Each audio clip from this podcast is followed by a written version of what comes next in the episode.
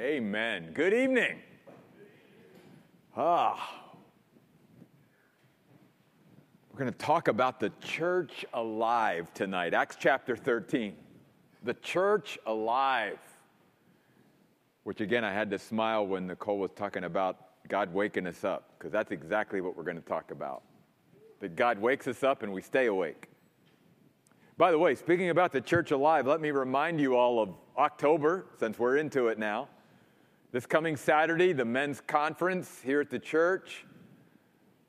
The 20th and 21st, the youth lock in, big fall event. And this event is not as much for our teens as it is for our teens to have an opportunity to invite their friends to come and be a part of a real, like, exciting evening. And then the 21st is also baptism. If you'd like to be baptized, please sign up online or back at the information table. And then the 28th is trunk or treat. And then, as I said last Sunday, on Sunday the 29th, Jenna Pearson is going to be with us in both services. One of our missionaries who's going to be sharing for a few moments at the end of both services, giving us an update about her ministry. Speaking about the church alive, let me say a few things before we get into Acts chapter 13 tonight. The church is us, right? Not the building. The building comes alive when the people of God are in it. But the building is not the church, we are the church. And the church is not just an organization, the church is an organism, a living organism. That's why every church, every local church in history goes through a life cycle just like we go through a life cycle. And I want to share that because obviously we're looking at the church being very much alive tonight. And I believe that the Oasis is alive as a church, but we need to be very careful, even 13 and a half years in, that we begin to sort of take what we have here and what God is doing for granted. Because as I have shared with you before, personally, there is no such thing in our spiritual life as getting to a place and sort of, and sort of remaining status quo, where we just sort of stay there. Spiritually speaking, we're either moving forward or we're moving backward. There is no such thing as just maintaining status quo. And the same thing is true for a church. A church is either moving forward and taking new ground and more ground for God as a church, as a body of believers, or we're moving backward. And every church that begins to become less and less alive and move backward is a church somewhere along the line in their history that adopts a maintenance mentality. Just like you and I can adopt a maintenance mentality. We're, we're just sort of living our life trying to maintain everything. Folks, Maintenance is going backwards. We're either moving forward or we're moving backward. And every church that ends up dying, and we know local churches die, that's biblical. They eventually go through a life cycle, not because God wants them to, but because somewhere along the line in their history, they choose to just maintain. Sort of, let's just maintain what we have and let's just hold on till Jesus comes, they start to die. And you and I personally have to be aware of that and be careful of that in our lives. And as a church, we have to be careful of that. If we're not moving forward, we're moving backward. So tonight, when we come to Acts chapter 13, the hub of the church, the new entity that Jesus is building after his resurrection, is sort of moved from Jerusalem to Antioch. And what we're going to see in Acts chapter 13, and I'm really going to concentrate on the first 13 or first three verses, is how this church was so alive and some of the characteristics of it being alive that, that you and I can make sure are part of our church as well. The first thing I want us to see in this very alive church, in verse 1, it says there were prophets and teachers in the church. Now, I first I, I want to get to this phrase in the church because that's important too. Jesus said, I will build my church. Therefore, the primary vehicle, the primary instrument that Jesus is working through and in today is the church. And it's sort of even sad that I have to emphasize that nowadays. But we have come to a place in our history, even as Christians, where people are substituting things outside the church for things in the church. And where even people in the church aren't really faithful to the church. We need to encourage each other to be faithful to the church. And listen, I realize I'm talking to a group of people who are even showing up on Wednesday. As a pastor, I'm thrilled with this. But our hub as a church is Sunday. And we need to encourage one another to be faithful to our hub, which is Sunday.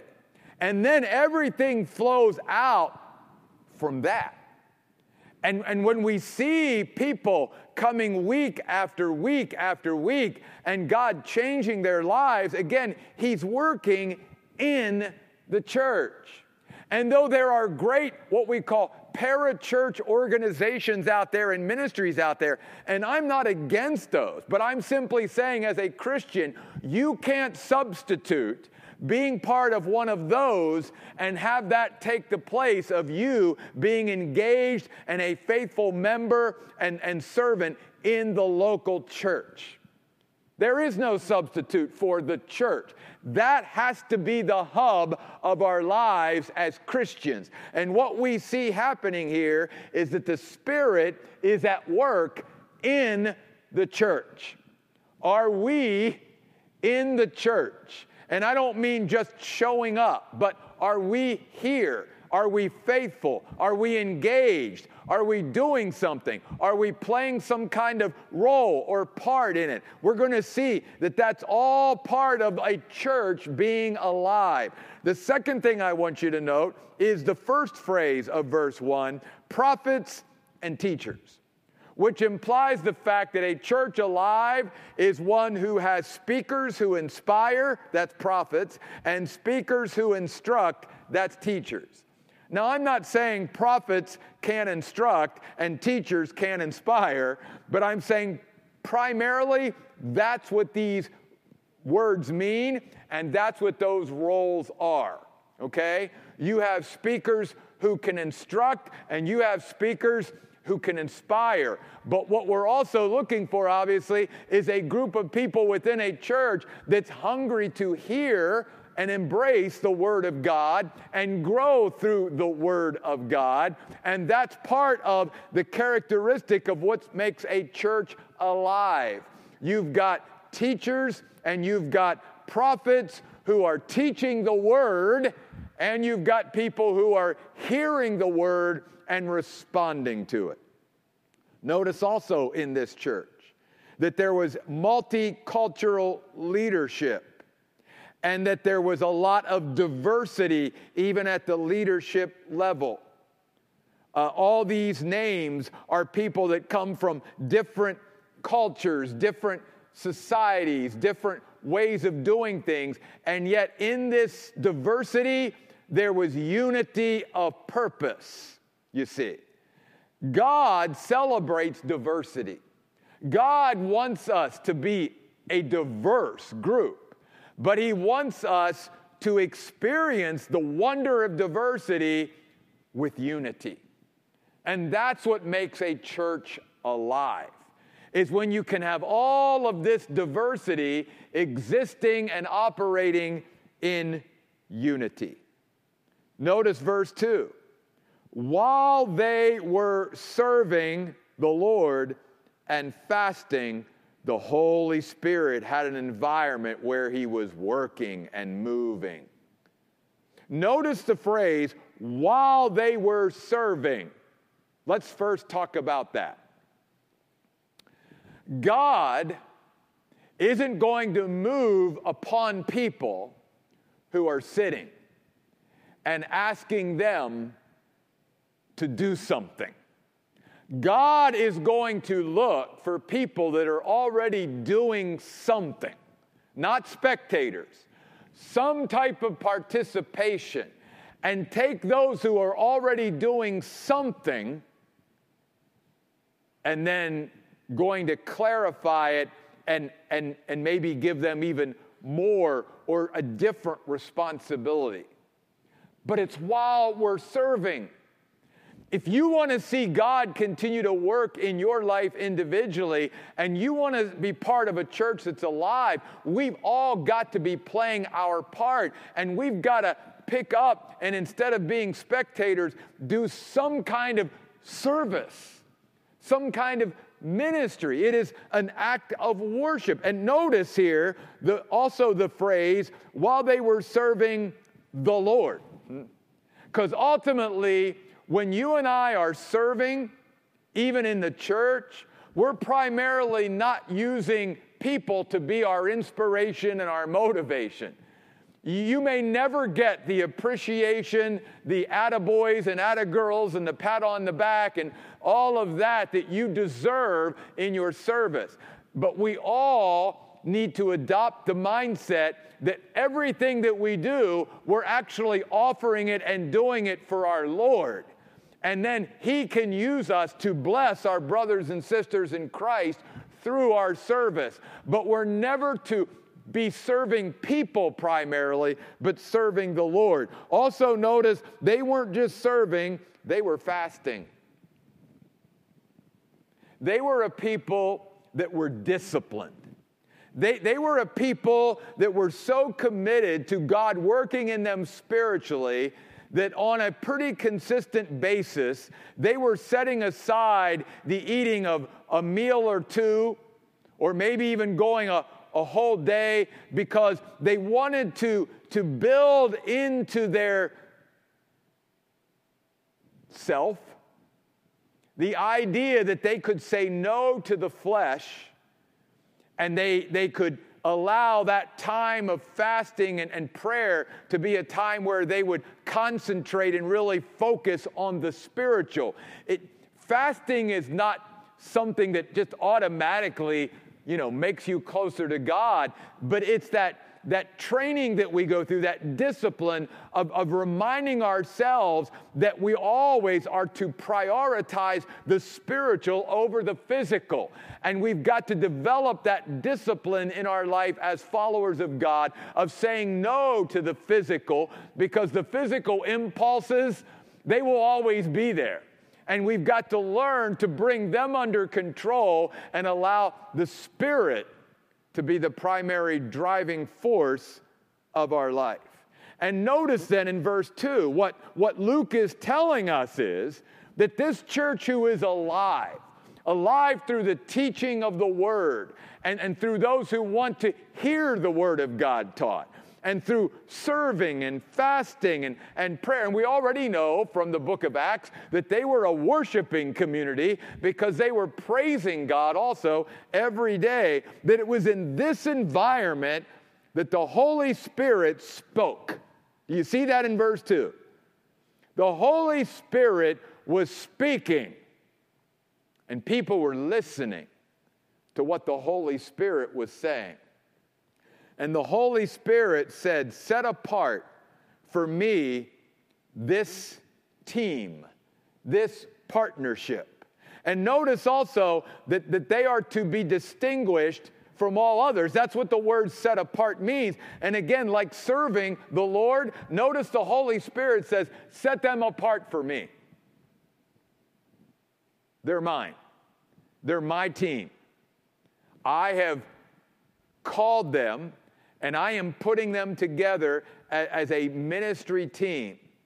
I know that they will work well together. They will complement each other. And so, in this environment of a church being alive, is also where people are being able to hear the voice and promptings and leading of the Holy Spirit in their life and responding in a positive way to it, forming these dynamic partnerships, if you will, to the glory of God. And then the Holy Spirit goes on to say that this new team that I am forming, Barnabas and Saul, are going to do some work for me. Let's not miss that word work. Ministry and serving the Lord is work. And if we're not into work, then we won't be very effective in ministry and service. It takes commitment. We've got to be conscientious. Uh, it takes effort. It, we've got to put ourselves into it and be willing to work at something, which also implies it's not always going to be easy. In fact, most of the times, it's not going to be easy. Work is not easy. But when we're doing what God has designed us to do. And then notice also in verse 2 what the Holy Spirit has called us to do. There's also nothing more fulfilling or satisfying for a human being to be part of than to be part of what the Holy Spirit of God is calling you to. And responding to that call. See, I, I believe in this season of our church, I believe the Holy Spirit is working. Are, are we listening to the voice of the Holy Spirit? Are we discerning His voice in our life? Are we responding to His call? I personally believe every Christian has a call upon their life. Now, here's the thing the Holy Spirit, though, will not call us if we're just sitting. If, if He doesn't see any kind of effort or commitment on our part to the church, to being faithful to the church, to being there to hear or to teach the Word of God, to be serving in the church, to be fasting and praying and worshiping and praising. But when the Holy Spirit sees that we have, there's an investment we, we are investing ourselves in what Jesus is building. I guarantee you that is the soil, if you will, that the Holy Spirit really begins to plant the seeds and grow his people. That's why the church was so effective in the book of Acts. Because everything else now that takes place from verse 4 all the way to verse 52 is all based upon the foundation of the first three verses. Everything that takes place after this was built on what was going on in the church continually. And that's why you and I, if, if we're saying, yeah, we're part of this church, are we? Are we a part of this church?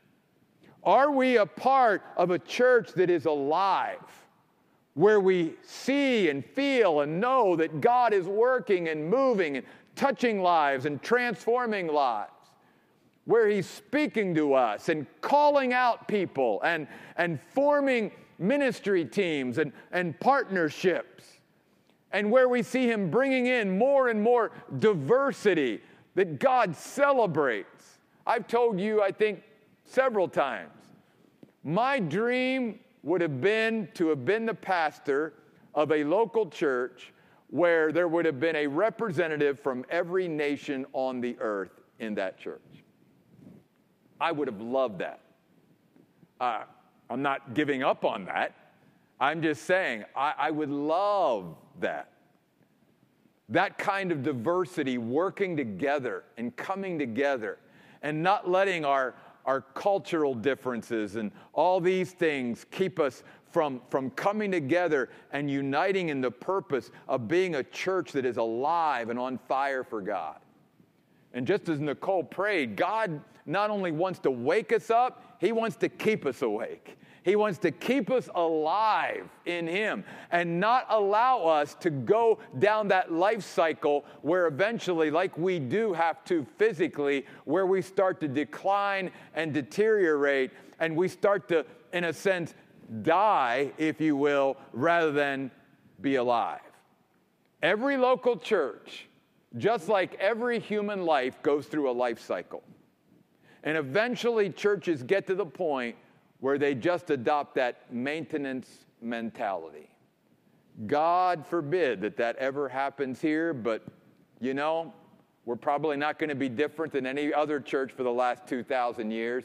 Eventually, that's, that's why some of the most dynamic churches that were written to and written about in the Bible, if you go there today, they might have a building, but they're not alive. And you think about even those churches in Europe you think about the church that Charles Haddon Spurgeon spoke in. Thousands of people flocked to him to hear him every Sunday in London. If you go there now, it's a museum more than it is a church. And that's the way a lot of churches are because they go through this life cycle where they're no longer growing and living, they're dying. God wants his people to always be alive. And out of that church that's alive, here comes two people. And it's not that God wasn't working in and through all these other people, but I think God was using Barnabas and Saul to say, look what I can do with just two. And if I can do that with just two people who are united to me and united to each other and united to their calling, then what can God do with all of us if we come together and start to live like that? So notice in verse 3, though, first of all, it says, after they had fasted and prayed the church, they placed their hands on them and sent them off. Now, notice something here. The church did not set them apart, the church did not create this partnership, the church did not call them. That was all the Holy Spirit. All the church was doing was affirming what the Holy Spirit had done. In other words, the church just recognized this is what God wants. God wants this team, and God wants to send them out. You see. And that's still true today. We don't play the Holy Spirit trying to call people and set them apart and do all that. That's the Holy Spirit's work. But here's what we can do just as they did. We can recognize when God is part of something. We can recognize and affirm when God is in something, and we can say, Yep, we're affirming that because we can see that God's fingerprints are all over them or all over that. And that's what the church was doing here. So notice verse 4 Barnabas and Saul were sent out by the Holy Spirit. I want to come back to these words sent out. Listen, God may not call any of us, like Barnabas and Saul, to go be a missionary in another country, okay? But the words sent out here, I think, do apply to all of us in this sense. The words, in essence, mean to spread or to stretch. And God wants us as the oasis to do that. He wants us to spread out and to stretch ourselves out so that the knowledge of our God and our influence as God's people can go further and further and further. And, and that's why even we support the people that we do and the ministries that we do and the churches that we do in all different parts of the world. How does God want you to stretch yourself out, to spread out, to, to, so that He can, can even use you in, in new avenues and in new ways. These are things that all of us have to pray about and consider and ponder how the Holy Spirit wants to expand, if you will, our territories and our ministries. And notice when they arrived in this new place, verse 5, they just began to proclaim the word of God, but they were doing it in Jewish synagogues, not easy places. Tough assignment. I'm going to take, because that was God's plan, let's take the word to the Jew first. If they reject it, they reject it, which many did, but some accept it. They were simply trusting the power of the Word of God. And notice that there was someone that the Holy Spirit had prepared ahead of time, verse 7, whose name was Sergius Paulus. And he wanted, verse 7, to hear the Word of God. There again, you see God working on both ends. Because when God is in something, that's what he does. Here he was laying it on the hearts of Barnabas and Saul to go to this particular place because he knew once they got there that they had a passion to teach and preach the Word of God. And here was this guy named Sergius Paulus. He certainly wanted to hear the Word of God, and God brought them together. But every time the church begins to take new ground and take more ground for the kingdom, they are going to experience opposition. And that's exactly what happened here in verse 8. There was this magician who was, in, who was a false prophet, verse 6, whose name was Bar Jesus, and he opposed them, trying to turn the proconsul away from the faith. That's the way the devil works. Whenever you and I are making advances, we're going to face opposition. We cannot allow, as the church in Acts did, we cannot allow opposition to discourage us or to deter us from our mission. We must stay with it in spite of the opposition. Notice Saul, filled verse 9 with the Holy Spirit, stared straight at this guy and he gave him the what for. He basically said, You are not going to stand in the way of the Lord. Move aside. Now, I want to go back to this phrase, filled with the Spirit, because we've already seen how prominent the Holy Spirit here is in this church. I mean, the Holy Spirit is speaking, He's setting people apart, He's working, He's sending people out, verse 4, and here in verse 9, He's filling.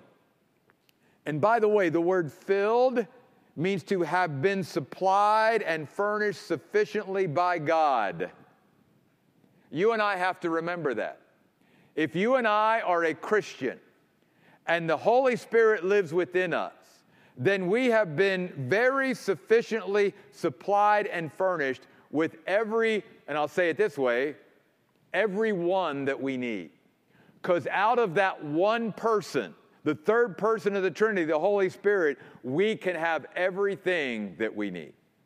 The Holy Spirit gives us every resource, every supply, every, every bit of everything that we will ever need to serve the Lord and to fulfill our calling and our purpose in life will come through the Holy Spirit. So appropriate that we sang right before the message, by your Spirit.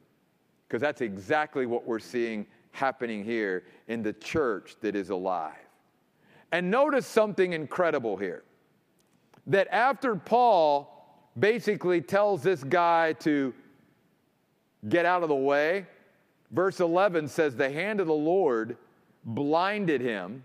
He was unable to see for a time. This mistiness and darkness came over him, and he went around seeking people to lead him by the hand. When the proconsul, Sergius Paulus, saw what had happened, he believed. But then don't miss the last phrase of verse 12. Because he was greatly astounded at the teaching about the Lord. Now, you would think after this guy saw this confrontation between this magician and Paul, and where Paul's calling him out, and basically telling him, Get out of my way. We're doing the work of God here. And basically, the Lord strikes him blind.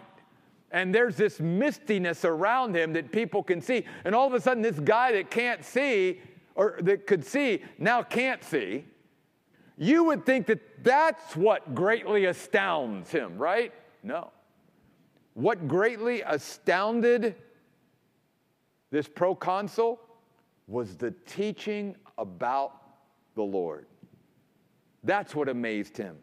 That's what astonished him. That's what shook him to the core, was where he heard about a God who loved him, where he heard about a God of grace who's offering him salvation, a relationship with him through nothing that he could ever do to earn it. It is a free gift. This astounded him. This amazed him. First of all, that God, if there is one there, would care about him at all, enough to not only care about him, but love him enough to die for him, to give up his life for him, and to be able to offer him this wonderful eternal life, this gift, and it costs him nothing. He wasn't astounded or amazed by the man going blind for a time. He was astounded and amazed by the message of God's grace. And may you and I always be amazed and astounded at the message of God's grace. For the rest of the chapter, all we see really is Paul then proclaiming, applying, and warning through a message. In fact, when they get to the synagogue in verse 15, they're asked, Brothers, do you have a message of exhortation, encouragement to inspire and help us? And Paul stood up and began to preach. And he, he basically gave them a history lesson. And it was a lesson, though, centered on the person of Jesus Christ. Notice verse 23 God brought to Israel a Savior, Jesus, just as He promised, because God fulfills His promises. He talks about Jesus. Notice verse 32 and we proclaim to you the good news about the promise to our ancestors, that this promise God has fulfilled to us and our children by raising Jesus from the dead. He talks about Jesus being raised from the dead again in verse 34. He is giving them the gospel that Jesus died for our sins according to the scriptures, that he was buried, that he rose the third day according to the scriptures, and that he was seen by hundreds of people after his resurrection.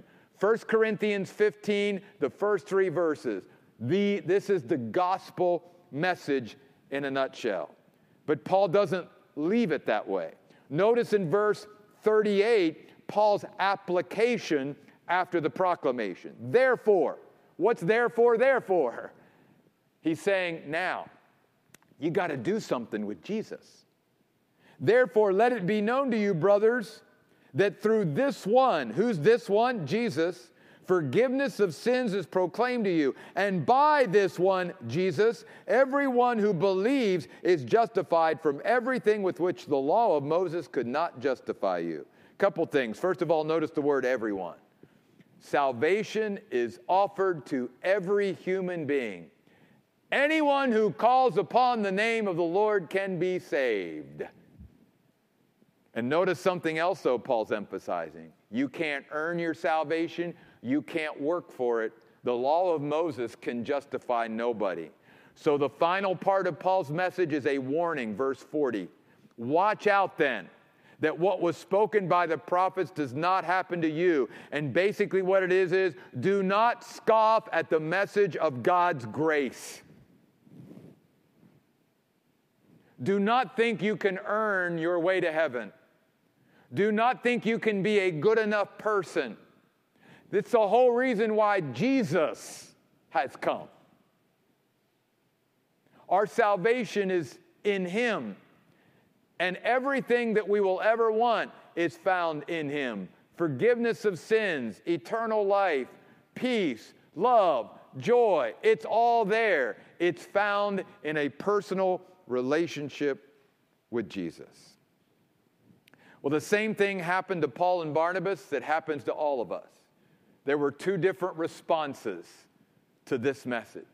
To some, they wanted to hear more and they began to follow and they began to believe, but others were opposing it and saying they don't want anything else to do. In fact, they literally stirred up verse 50 persecution against Paul and Barnabas and threw them out of the region. Because again, when God is working, Satan is also working. Our spiritual enemy is working. They were opposed when they got there with this magician, and now persecution is coming at them again. You and I should expect that. That's part of God's plan for the church. But what he wants his people to do is to be committed enough to him and to our calling that we continue to do what God is asking us to do in spite of the opposition, in spite of the persecution, in spite of the challenges. And notice their response, verse 51 Paul and Barnabas shook the dust off their feet. That was a way of disassociating themselves from their persecutors. In a sense, it was also a way of saying, we're not responsible for them rejecting the gospel. Just like I've said to you, we're not responsible for people's response. All we are responsible before God to do is to be faithful to what God has called us to. If no one responds, God will never hold us responsible for that. We just need to shake the dust off and keep on go- going. And that's exactly what they did. The final verse of the chapter is And the disciples were filled with joy and with the Holy Spirit. And why does Luke link joy with the Holy Spirit? Well, for one thing, it's one of the fruit of the Spirit, right? Love, joy, peace, all Galatians 5 22 and 23, the fruit of the Spirit. If you and I are filled with the Spirit, one of the predominant things that people will be able to see in our life continually is God's joy. And what is joy? Joy is simply being grateful for the grace of God. Grateful for grace. To have a a gratitude to God that everything we have now as the people of God, we didn't deserve it. We got everything for nothing and deserved none of it. That's grace. And may we never get over the grace of God.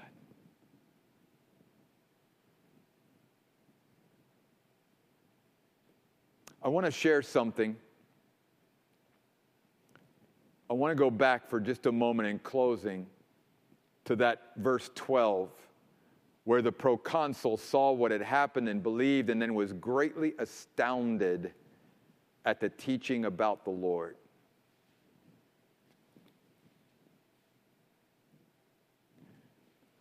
As God's people, we should always be affected down to our core by the person and presence of God.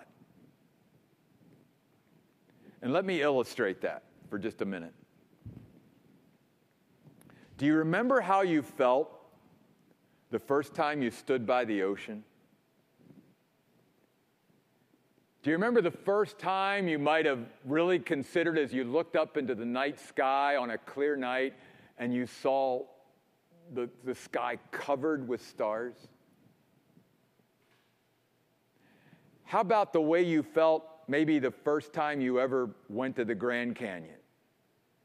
Or if you've ever seen Niagara Falls?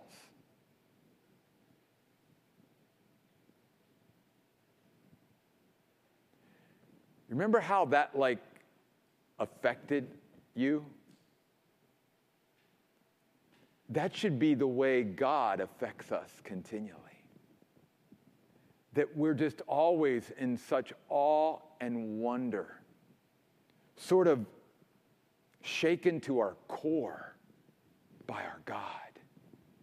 Because if the things that He's created can create that effect in us, then shouldn't the one who created them all also produce an even greater effect in us.